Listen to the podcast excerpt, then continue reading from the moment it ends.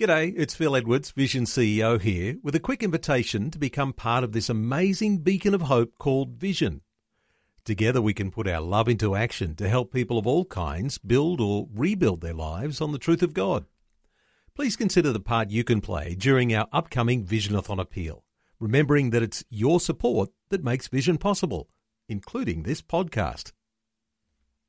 Life, culture, and current events from a biblical perspective. 2020 on Vision.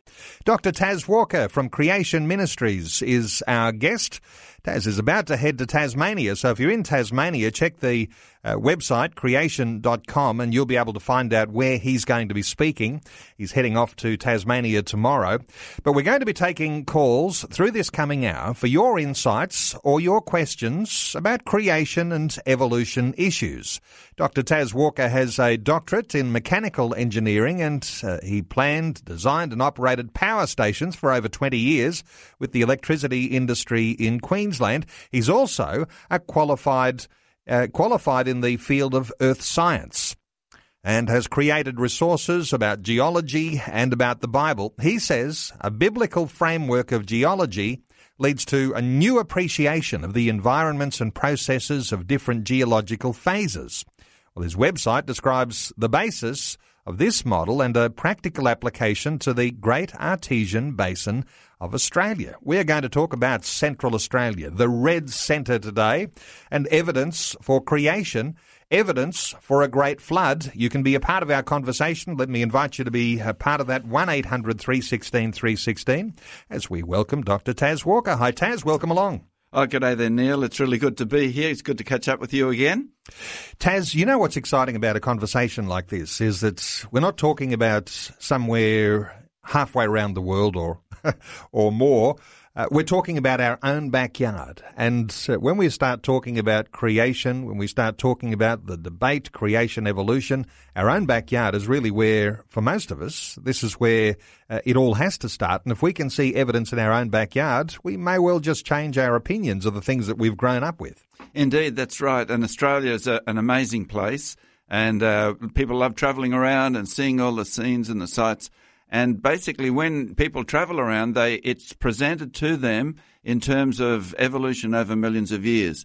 And uh, that's what Creation Ministries are doing. We're uh, reinterpreting this information, showing that it fits within the biblical history, that the flood, the global flood, is the key event, and uh, various things that happened after the flood. And when people see that, it changes their whole way of looking at the world. And I've had amazing people uh, tell me just how it's changed their outlook on things to be able to see Noah's flood in Australia.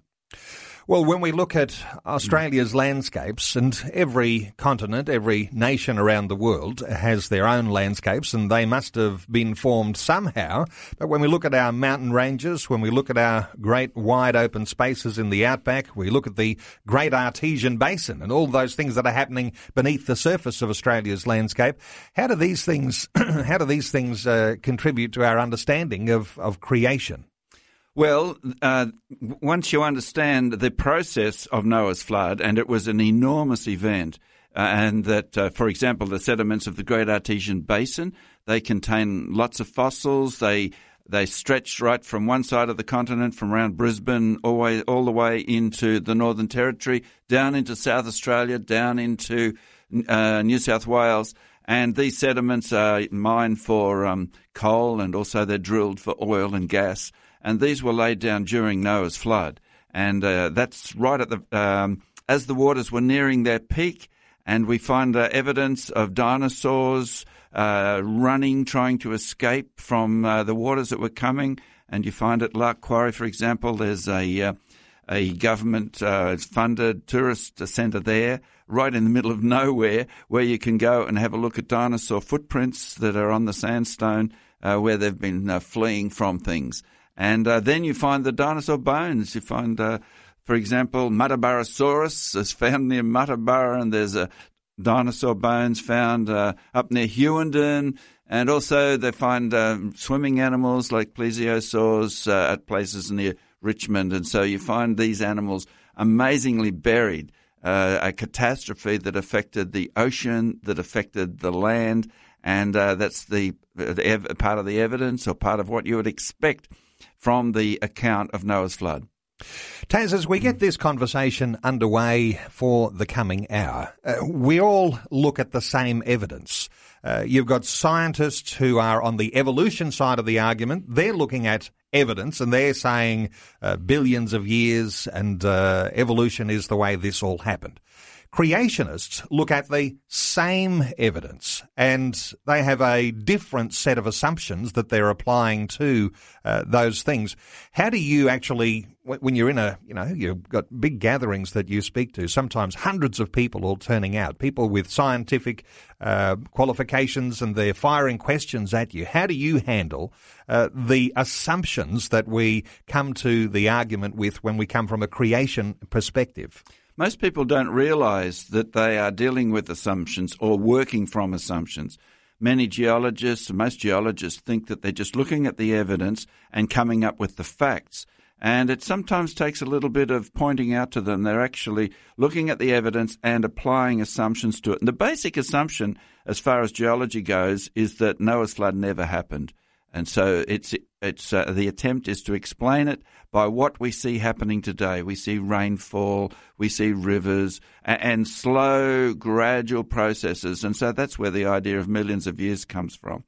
And uh, whereas a person who uh, starts with the Bible uh, uh, looks, the big event is the global flood of Noah, where the whole world was deluged and destroyed. And so when you start from that assumption and you look at what you would expect to find as the waters were rising on the earth and then as the waters were flowing off and go out to look at the, the evidence, you find that the evidence uh, matches very well and Noah's flood explains it very well, as uh, we've looked at Central Australia and other places around Australia.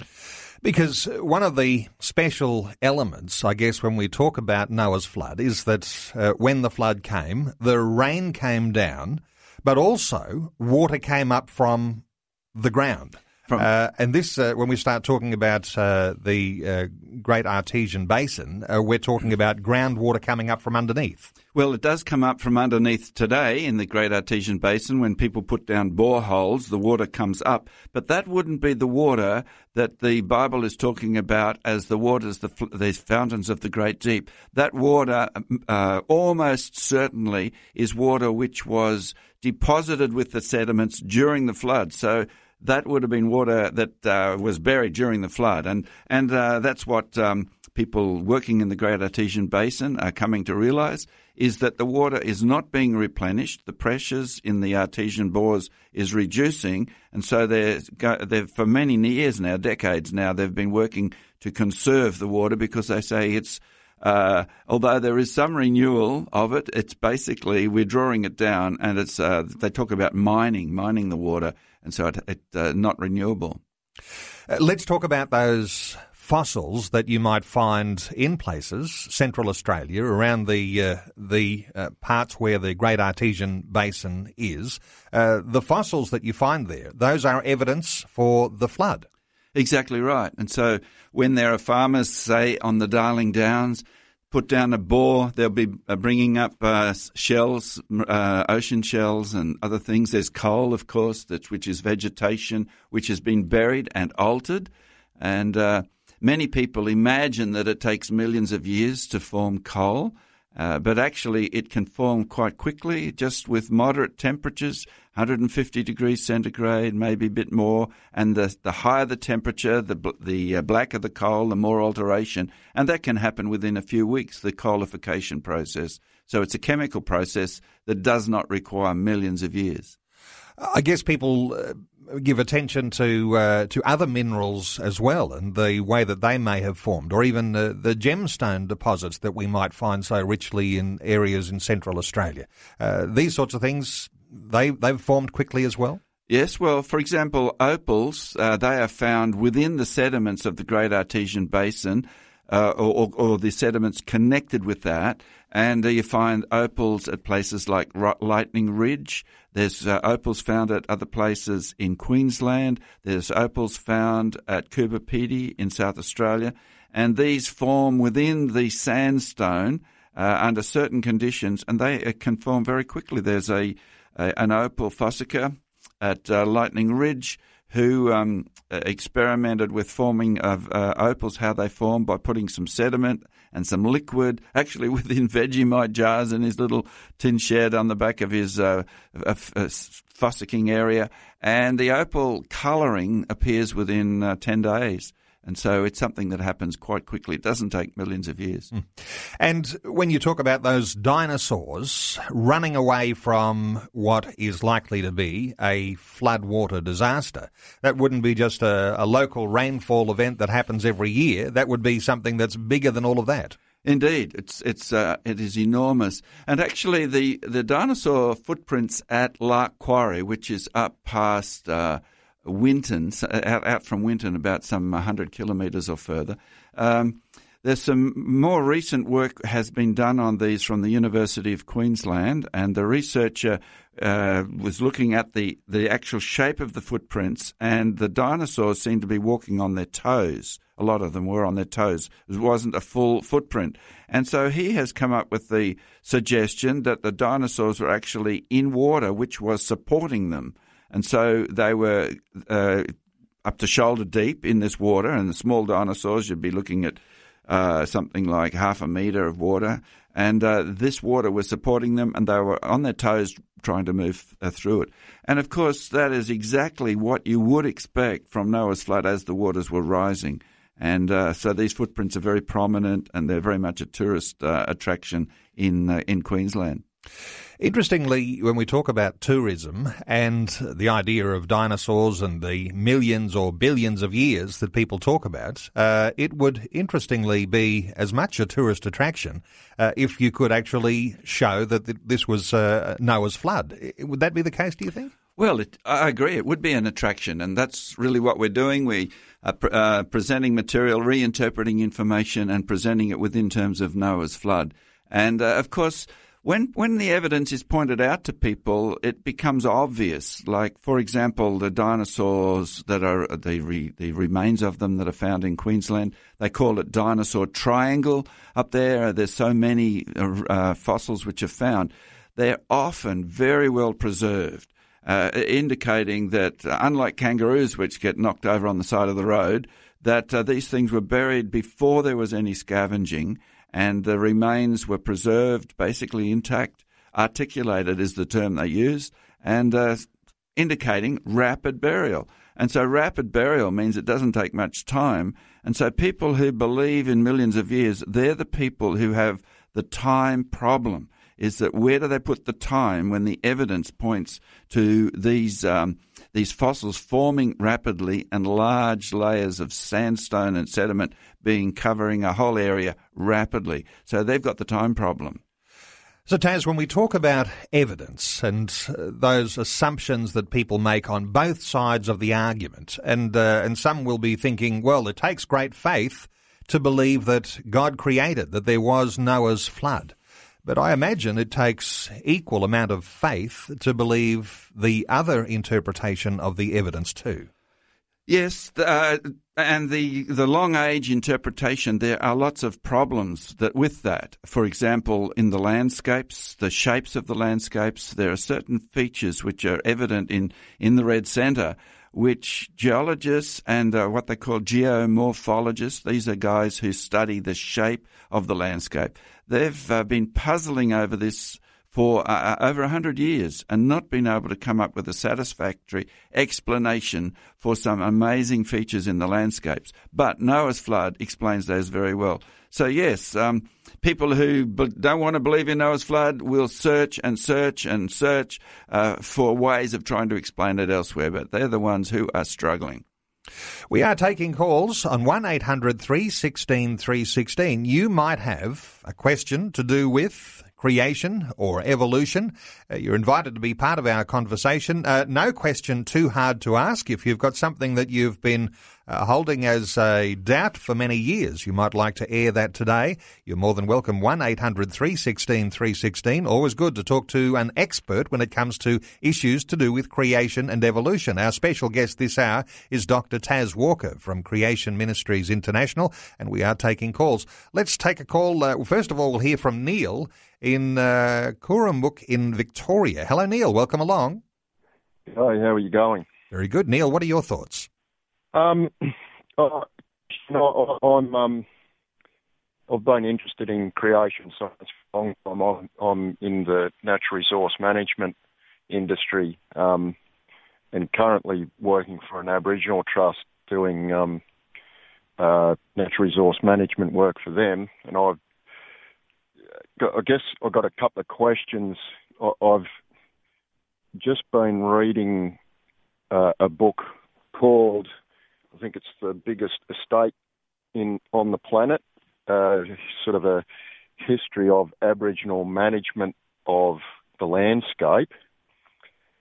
Also linked with that, I've just been looking at some training notes on managing fauna populations, and there's comments about the tectonic plate shift and the the split of um, the continent, continents on those plates and, and the associated impacts on fauna populations. It's often sort of discussed in the millions of years um, scenario. I was sort of trying to get my head around the the um, the creation versus evolution uh, theories on on you know the impacts and all of that sort of thing. Um, have you got anything to add or clarify that could help? Well, what makes sense of it all is really to understand the the chronology, to understand the history. So w- when you're talking about presenting in terms of millions of years, there's a certain history or story that's told about that. And you might have seen the books, The Greening of Australia and The Browning of Australia, those sorts of things. And so that's a story presenting the evidence over the uh, in that in that uh, framework. Well, from a biblical perspective, basically most of the rocks have been deposited during Noah's flood, as and most of it as the waters were rising uh, on the earth. And then there was a certain a small amount of rocks which were deposited as the waters were falling. And so when you're talking about, um, uh, and then after the flood, after the flood, that's when uh, uh, animals and people came to Australia. The flood occurred about four and a half thousand years ago. The the Tower of Babel, we read about that in, in Genesis. That occurred a little bit after that, a couple of hundred years after that. So you're looking at about four thousand years is when the humans people started to disperse around around the world, and so the Aboriginal people would have come to Australia after that. Uh, and so, whenever you read something about uh, about the way it's presented in an evolutionary framework, the the key thing is to realize the dates are subjective. So when they're talking about Aboriginal people being in Australia for 40,000 years, you realise, well, that's just based on their assumptions. The dating methods, uh, they're based on assumptions. And so you always question the dates. And the 40,000 years, well, it would have had to been after 4,000 years ago, after the Tower of Babel. And so that's how you uh, understand um, the, the uh, human in, inhabitation of Australia. Plus, the animals would have been before that. You've got the Ice Age, which occurred after the flood. So these little uh, um, sequences within the biblical flood, once you understand that, it's easy to put things into perspective and to interpret them. Was that helpful, Neil? Uh, yeah, I, I, I fully recognise the flood as as a historical event, and I'm trying to. Um, look, there was comments made in these training notes, and millions of years, and you know, there's different eras, and this is what's impacted, you know, land bridges for migration of certain certain animals, the ground dwellers, and um, but there was also interesting comments about um, Europeans were the ones who modified the landscape, and yet reading the the um, the book on the Aboriginal history of Aboriginal management of the, the land was was managed um, with with fire and and you know a, a regular and, and no one seems to be able to indicate what a regular fire regime is, and because uh, a lot of that knowledge has been lost. But um, you know, there's comments about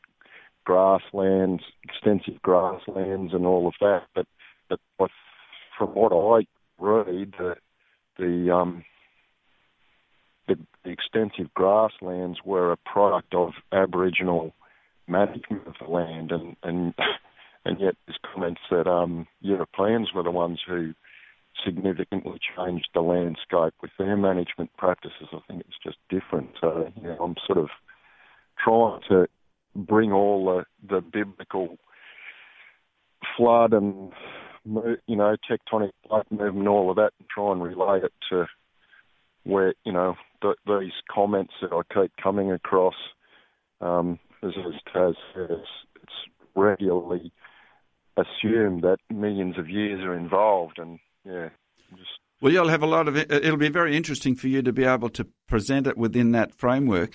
You have to realise the tectonic plates, when they broke up, that would have been during the flood, at the, the sort of the, the, the last part of the flood, uh, when uh, when the continent settled and also the ocean basins sank. And so that's probably up to the top of the Cretaceous as the water's going up. And uh, they find lots of um, green vegetation, and so they say that Australia was very lush and a beautiful rainforest and all that. But that's material buried during the flood. After the flood is when Australia was dry, and uh, and so they talk about the browning of Australia. And so in the evolutionary framework, they don't recognise the these two events, flood, post flood whereas you should be able to recognize them. And as you do a bit of reading on creation.com and also on my site on biblicalgeology.net, you should be able to identify where these different things occur. And also, the other th- thing that happens is that Aboriginal people uh, are regarded, even with the best will in the world, they're regarded as being very primitive.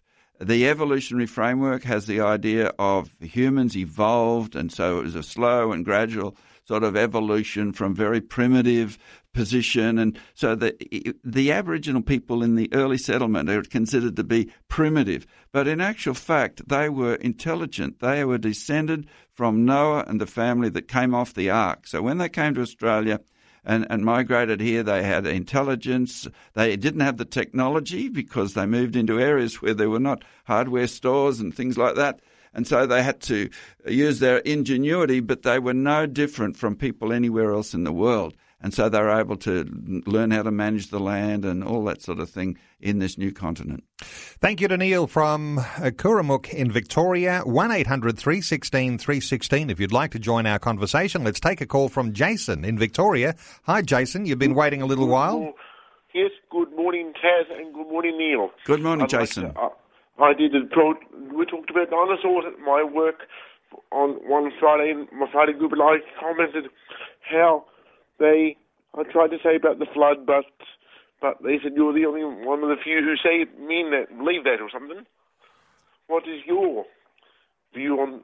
I tried to say to the guys that were doing the project for the dinosaurs Okay, we're talking dinosaurs and the flood. Uh, are you suggesting, uh, Jason, that uh, that uh, your friends are saying that uh, if there was a flood, it would have killed the dinosaurs? Uh, how do the dinosaurs fit with the flood, Tas?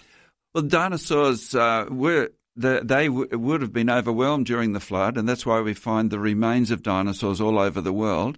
And wherever you see the fossils, and when you read about them in newspaper reports on new discovery, you find that they will be talking about dinosaurs being overwhelmed by flooding rivers and a whole herd of them being buried.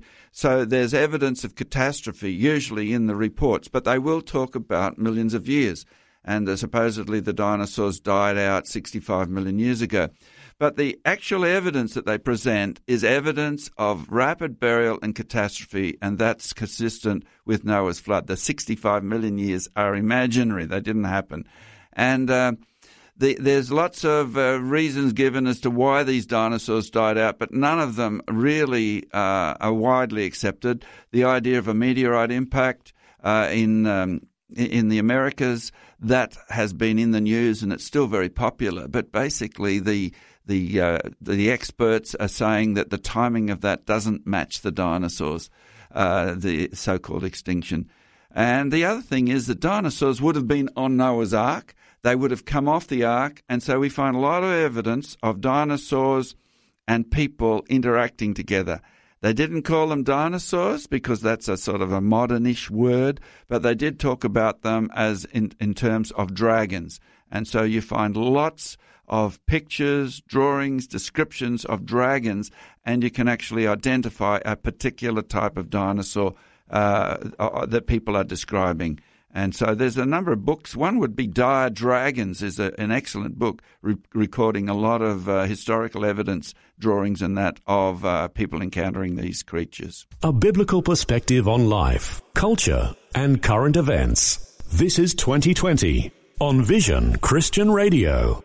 It's Neil with you, and we're talking creation evolution this hour. Dr. Tas Walker, our guest from Creation Ministries. Uh, there's 10,000 articles that you can access when you go online at creation.com. We're talking about evidence for creation, evidence for Noah's flood in our own backyard. When we talk about our own backyard, uh, focus on the Red Centre. And Tas, you've got some videos that are coming out that are going to shed real light on what all of this uh, creation connection to Australia's centre means. Yes, we've got some enthusiastic friends uh, in the Red Centre at Alice Springs, and they wanted some material to uh, showcase their area. And uh, so what we did is uh, we produced uh, four videos about some of the areas. We didn't do Ayers Rock. We're doing a brochure about that, uh, but we did did them on places like Ormiston Gorge, the MacDonnell Ranges, Glen Helen Gorge, and Honeymoon Gap.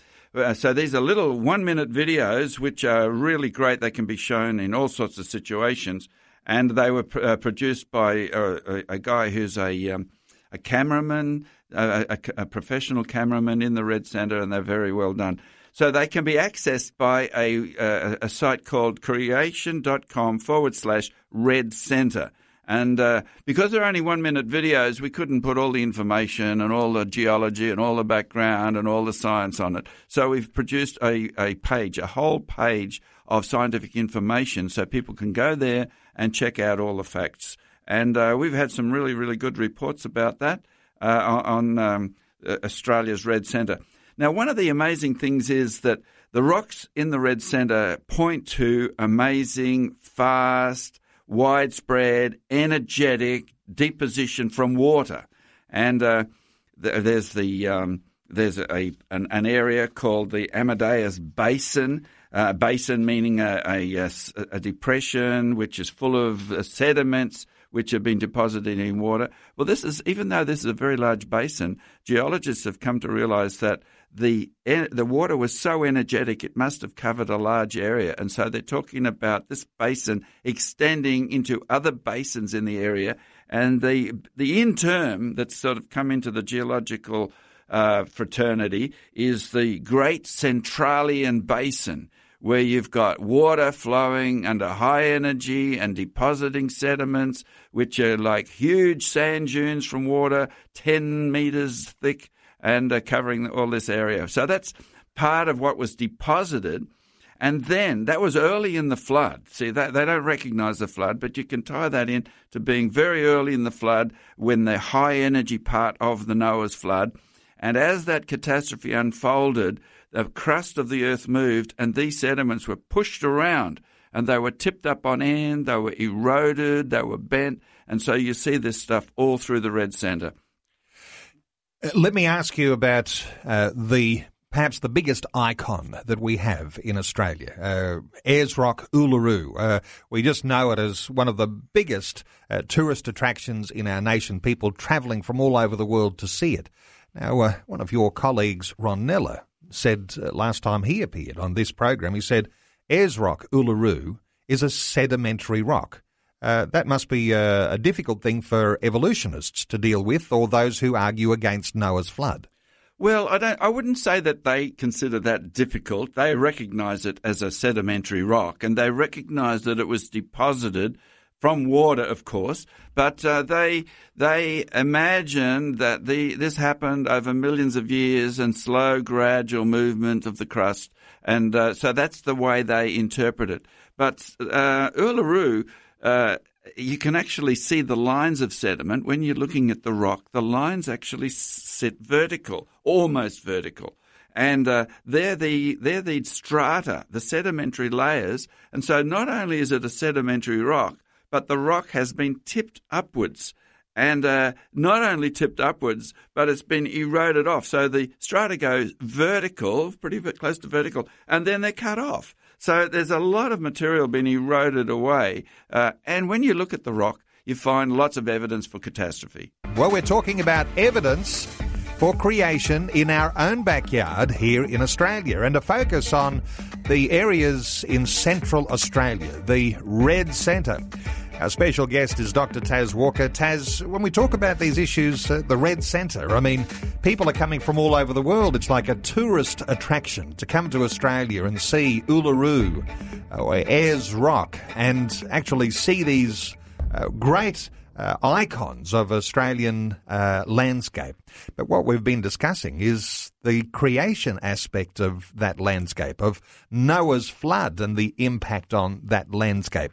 Let me ask you, because you did begin to raise some issues about uh, what Aboriginals feel about the past. And uh, an interesting aspect of that, when we talk about a 40,000 year for Aboriginal history, that that's actually a white man's perspective on Aboriginal history. What do the Aboriginals themselves uh, take from their own heritage about these things? Well, they have stories about the past, uh, Dreamtime stories, which um, in, in, some of these stories, amazingly, uh, but not surprise. Well, amazingly, but it's really not that surprising. They connect with the common history to all mankind that's recorded in the Bible. For example, the, the Bundabra people, there's a guy called Jimmy Bird, and we have his story on our website. You can search for it there. Uh, that, he recounts an, a, a, story about a great flood, which was caused by some young boys uh, ta- uh, taking all the feathers off the, the winking owl and offending a god, and this god deciding to destroy the people in a flood.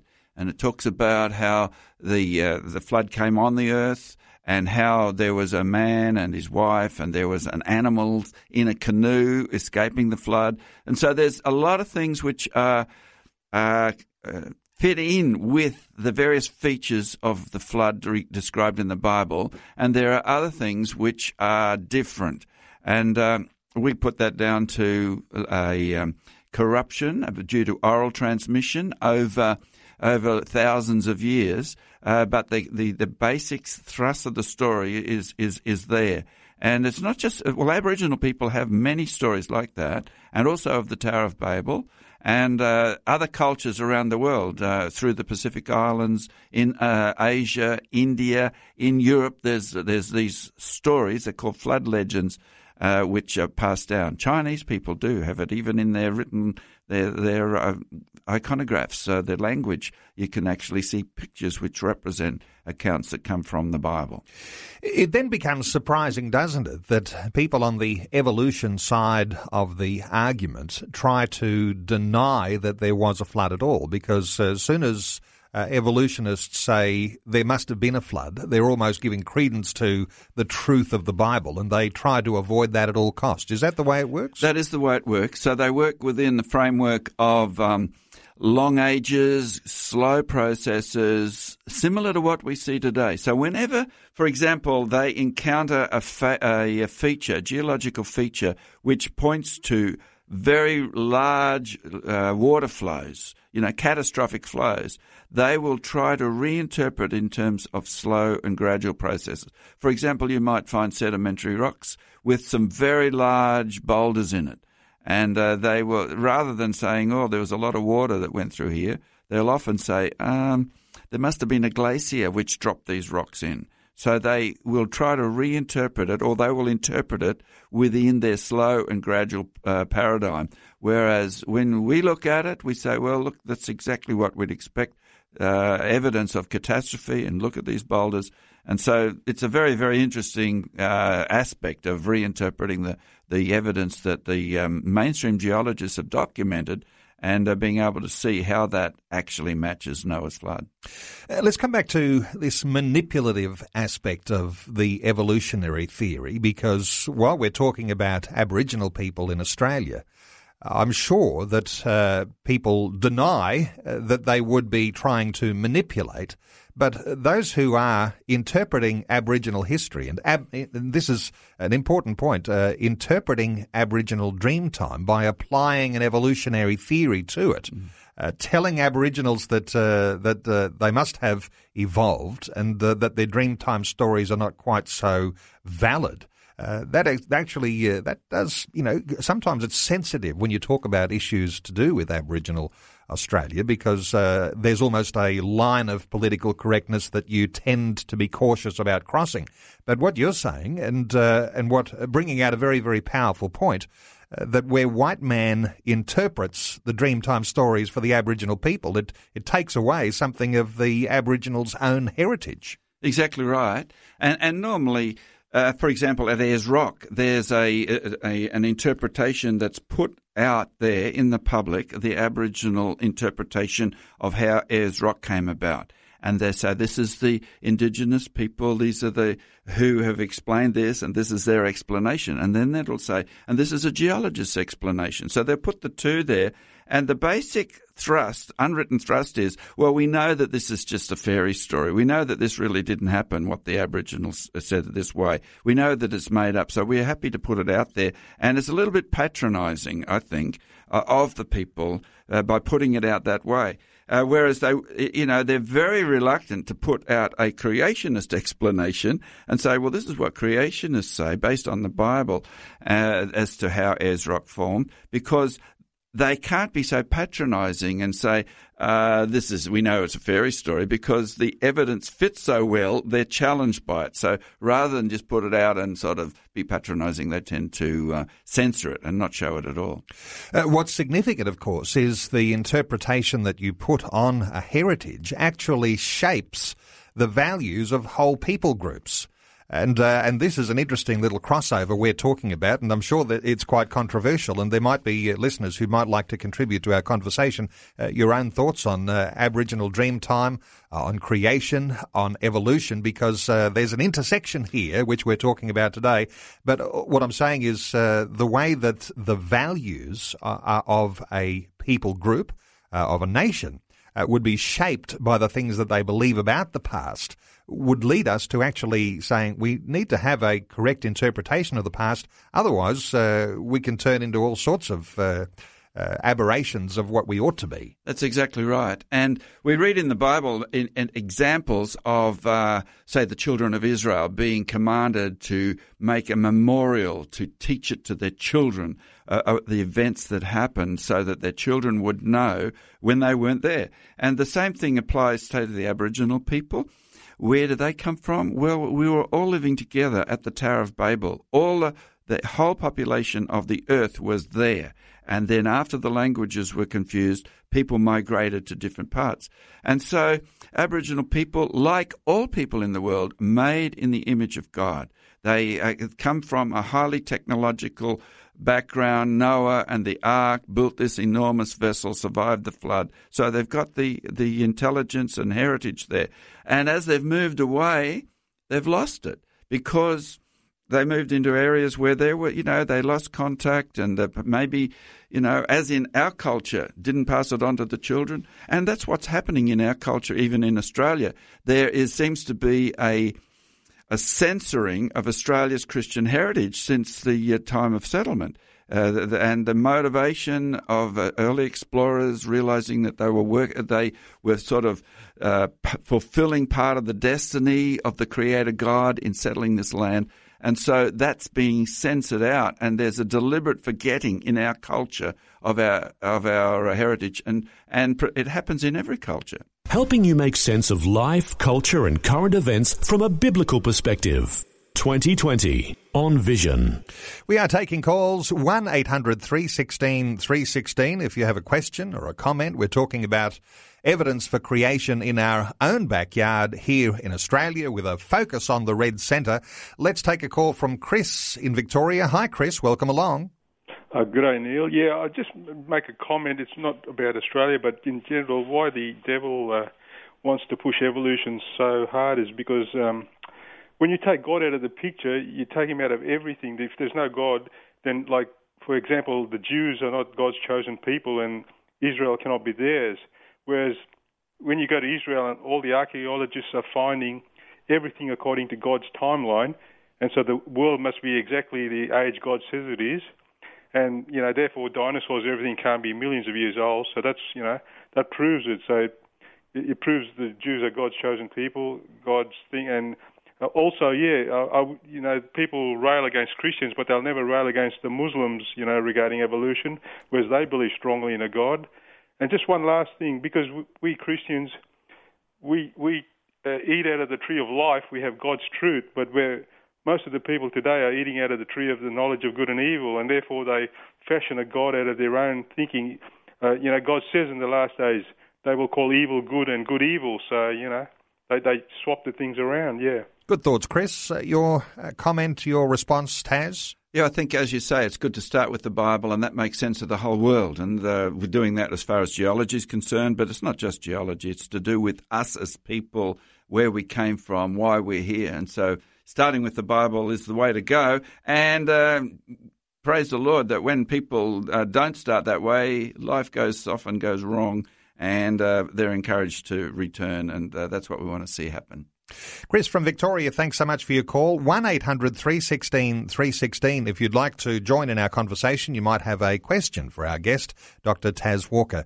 Uh, Tas, let me just uh, ask you about uh, the way you uh, conduct a conversation. I, I, have a friend and uh, was talking about this sort of issue of uh, creation and evolution and and uh, he's adamant that uh, that things evolved, but there is a context for science in the whole person. And you began to touch on it just a few moments ago because uh, science is, for some people, it's the ultimate, it's everything.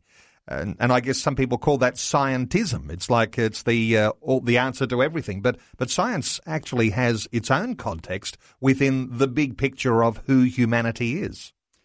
Uh, indeed, that's true. And when we talk about science, uh, we need to recognize that science, the power of science, and it's produced amazing things in this world, all our modern technology, aeroplanes, cell phones, and all that, that science is based on uh, experiments, it's based upon observation and measurement, and observation and measurement is done in the present. When we're talking about what happened in the past, about creation, about the flood, about that sort of thing, we're talking about things which we can't observe. So we do have evidence in the present, but we do not see the events that people talk about. And so it's really a speculation, it's a hypothesis, it's a story that's made up.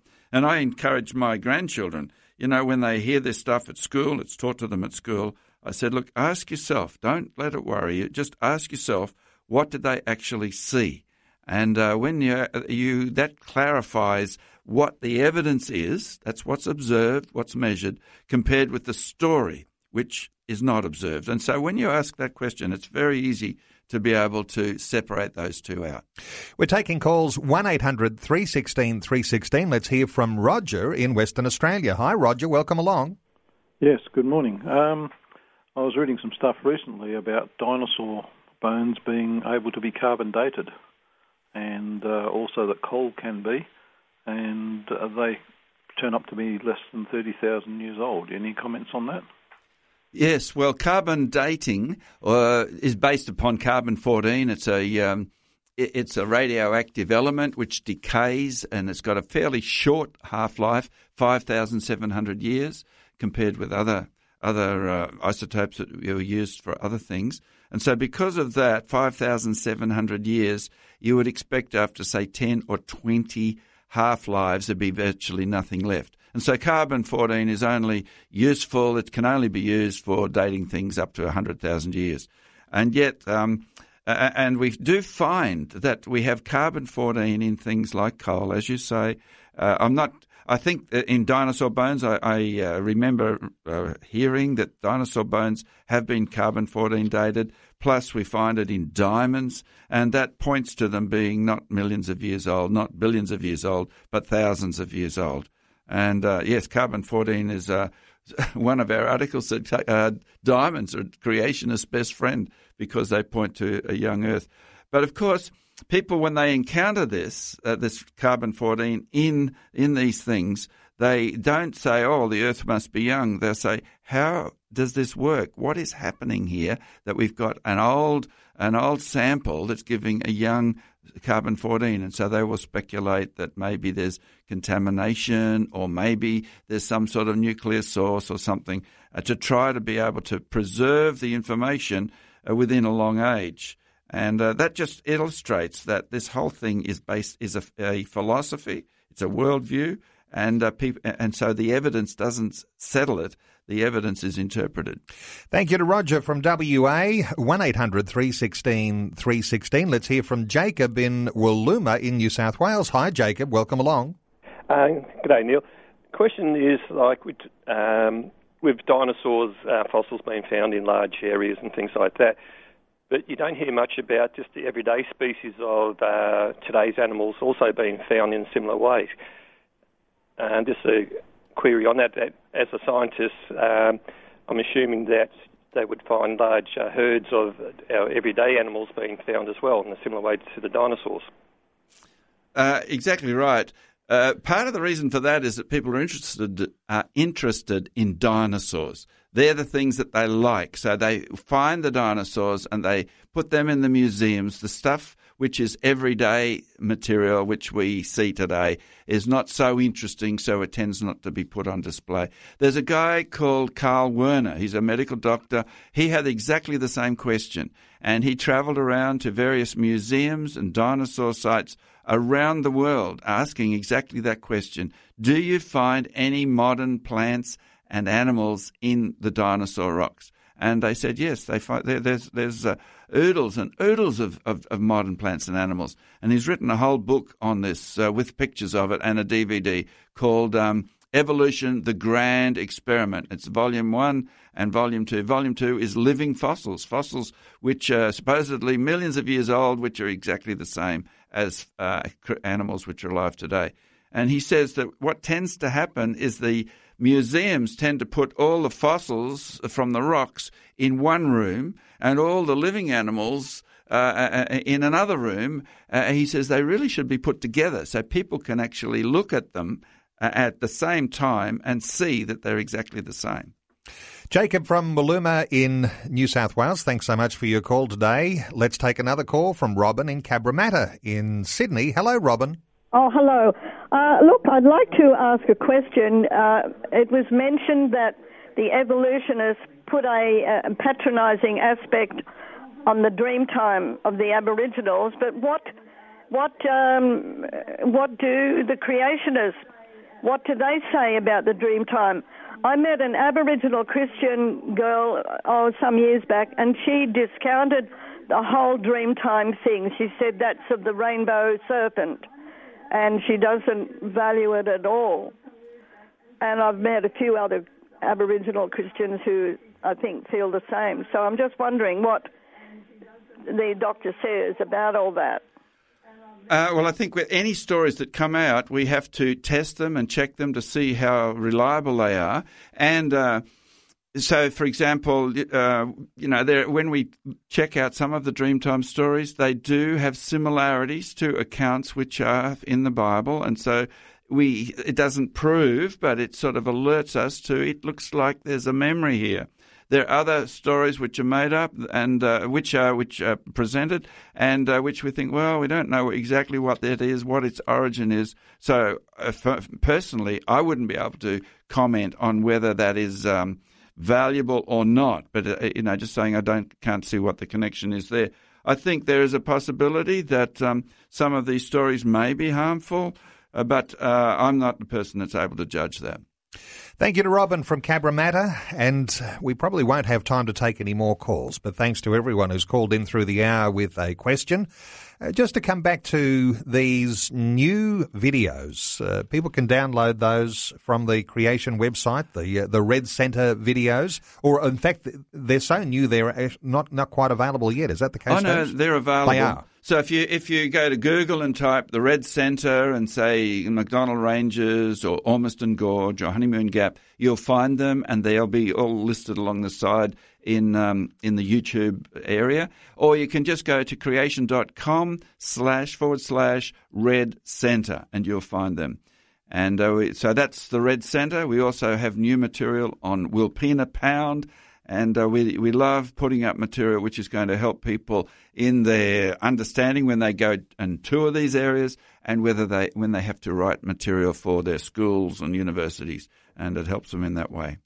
10,000 articles on creation.com, and uh, not to confuse things with too many addresses for people to visit, but you did mention your own personal website too. What's, what's that one? It's called biblicalgeology.net. Okay, lots of great resources to follow through. Tas Walker, and uh, Tas, always good getting your impressions and your insights into these very valuable issues. And today, talking about our own backyard, talking about creation that we can see here in Australia, and with a specific focus there on the Red Centre. Uh, Tas, uh, thanks so much for taking time to be with us today here on 2020. Yeah, it's been really good. I've enjoyed it. Before you go, thanks for listening. There's lots more great audio on demand, or you can listen to us live at visionradio.org.au. And remember, Vision is listener supported. Your donation, large or small, will help us continue connecting faith to life for hundreds of thousands of people across Australia and around the world. Learn more or donate today at visionradio.org.au.